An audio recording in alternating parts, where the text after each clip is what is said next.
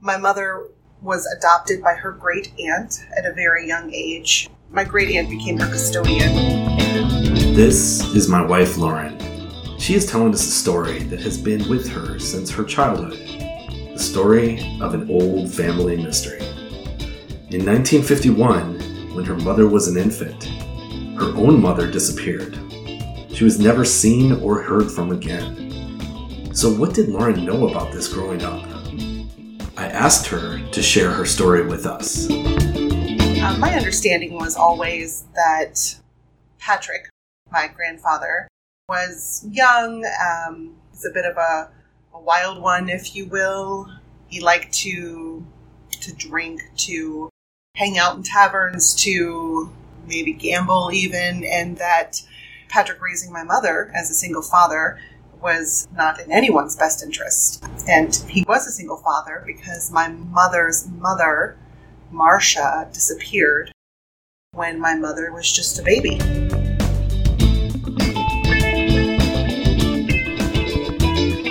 You are listening to the Family Mysteries Podcast, uncovering long lost stories and bringing them to life. Featuring original music by Johnny Thomas.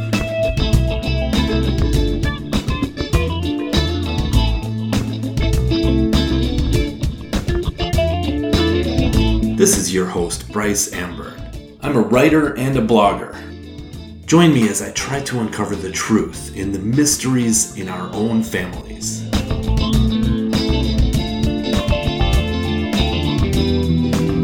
Episode 1 An Old Family Mystery. When I first met my wife Lauren and we got to know each other better, the subject of family came up, and I learned that she had this mystery in her family. The story that I heard was that Marcia, Lauren's grandmother, went missing and was never seen again, and some in the family suspected that her husband had something to do with it. I was intrigued right away, and I immediately thought this would make a great story. I've decided to take on this story of Marcia Nolan as an inspiration for my novel. I'm excited to share this with you. This is a 65 year old cold case, but nobody knows what happened to Marcia Nolan. Sure, technology was not as sophisticated as it is now, but what happened to her? Why did all the leads dry up? Why did the investigation stop? All of these things kept bugging at me, and I decided, in addition to writing the novel, I'm going to investigate what happened to Marcia Nolan. Now, I don't have any background in forensics. I'm not a detective or a private investigator. I'm a storyteller. I decided to tell the story of my investigation into the disappearance of Marcia Nolan. So I started blogging about my experience. You can follow along on that blog at www.unsolvedfamilymysteries.com. While I was discussing my blog with some friends, the subject of podcasting came up. I listen to podcasts, I really enjoy them, but I had never really seriously considered doing a podcast. But it sounded like a fun exercise. And just like that, the Family Mysteries podcast was born. You can follow along as I investigate this and other family mysteries. This first season will include eight bi weekly episodes and will focus on the disappearance of Marcia Nolan. Future episodes will feature other family mysteries.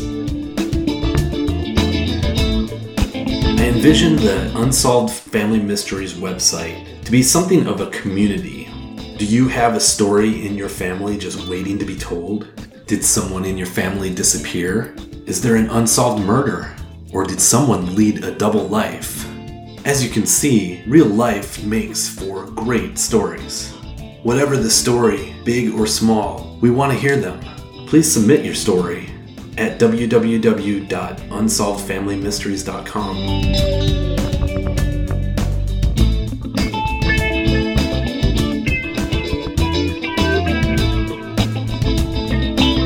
In 1951, Marcia Nolan was 20 years old and had a six month old daughter. She attended a party on December 27th at a friend's house. Here's Lauren.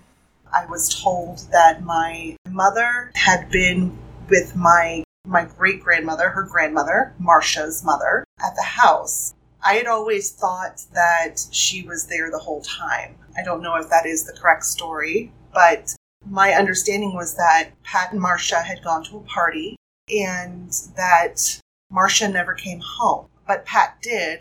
And there was speculation about how he got in the house because for some reason there was the thought that he never came in through the front door. Nobody ever heard him come in. And he had said that he had come in through a window because he didn't want to wake anyone and had no explanation the next morning. So, was this the same story that you heard from your mother's grandmother and from from your mother?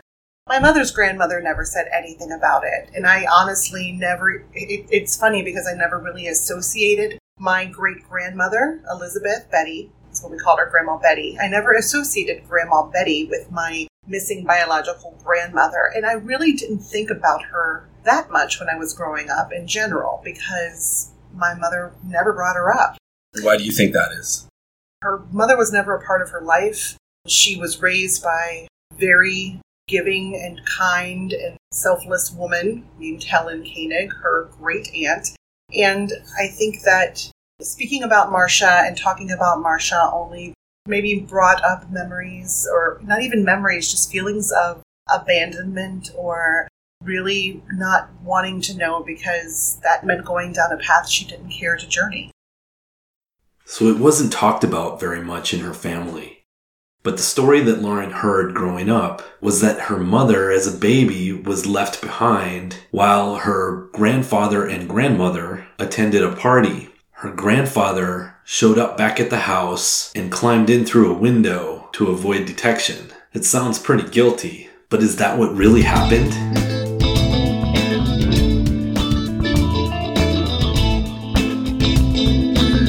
Marcia Nolan disappeared 65 years ago, but Lauren and her brother grew up knowing that there was a mystery in their family, knowing that their grandmother disappeared. Did curiosity ever take over? Was there ever a time when she wanted to investigate what happened? I never had thought of pursuing any further knowledge into the situation, you know, uncovering any information. So, why is it that you didn't pursue it? maybe why I never had my own sense of wanting to find out was simply because I had a grandmother presence in my life. And when Helen became my mother Sharon's custodian, she was a doting mother. She was a doting grandmother. She lived with us for almost my entire life. When I was three years old, she moved in with us. And my home always had my mother, my father, and my grandmother and my brother in it. And having her being such a constant part of my life, having that sense that I did have a grandmother, I certainly never felt like anything was missing. I think that I became interested in finding out what happened after my mother passed away. There was the opportunity to maybe try to find some of those long lost family members it was always a little odd to me growing up that I did not, I didn't have a grandfather on that side and that I never met him. But then there was such, um, such a picture painted of him that it seemed to make sense that I would not have a relationship with him. So when your mother passed away, that's when you started thinking that you might be developing an interest in the story? And it was your interest in the story. Right. You knew about my interest in the story. How does it feel to think about me writing about your family and your missing grandmother? When you told me that you first wanted to write a novel based on Marcia's disappearance, I thought that that was probably a very good idea. It took me a moment to get used to. It caught me off guard. It's not in the front of my mind, nor had it been. I remember feeling very nervous. I still am very nervous about just what kind of information we'll uncover, what will be found out. Part of my nervousness in finding out what happened or seeking to find out what happened to Marcia is bringing this person to life, this person who never existed for me. So Lauren never showed much interest in finding out what happened to her grandmother. Her own mother never even wanted to talk about it.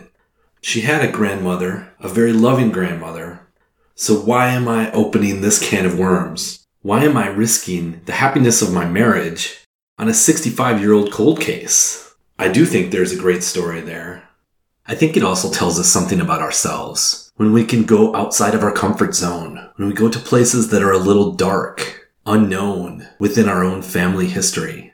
It helps us grow as families and as individuals. And Lauren sees that too. She sees the opportunity to find out more about her family.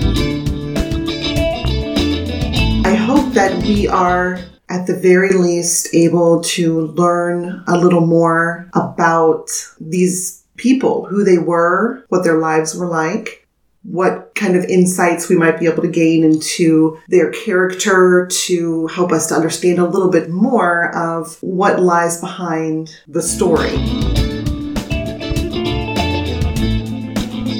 With most things, you know, there's multiple versions of truth. There's many sides to a story. I am aware that I've only ever heard one side, and I don't know how accurate any of it is.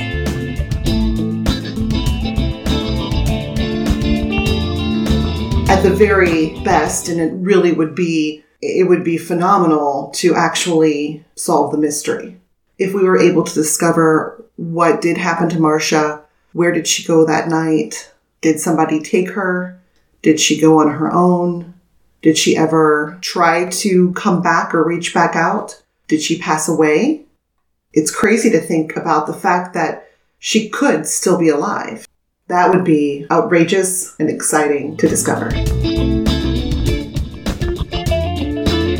I still feel quite nervous about this whole diving into this mystery. I want to I want to know and it's, exciting to think about learning new things about people in your family. What's interesting is that it's people that I never met. What really happened? Who were these people?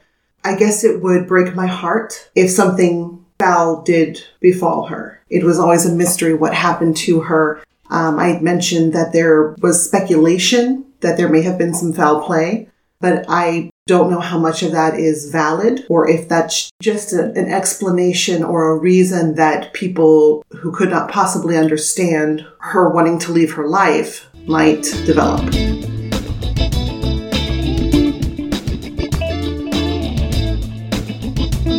Next time on the Family Mysteries Podcast. Well, I'm getting ready to meet my great aunt and great uncle, as well as, I believe, a cousin. And I'm feeling nervous, excited. Oh my goodness, so many emotions. This is a side of the family that I really didn't know how deep it went. If I did know or was ever told, I don't recall. And so I don't I don't recall ever meeting anyone from my mother's paternal side of the family. Lauren is introduced to a new side of her family. She meets family members who were there the night that Marcia disappeared. This has been episode one of the Family Mysteries Podcast.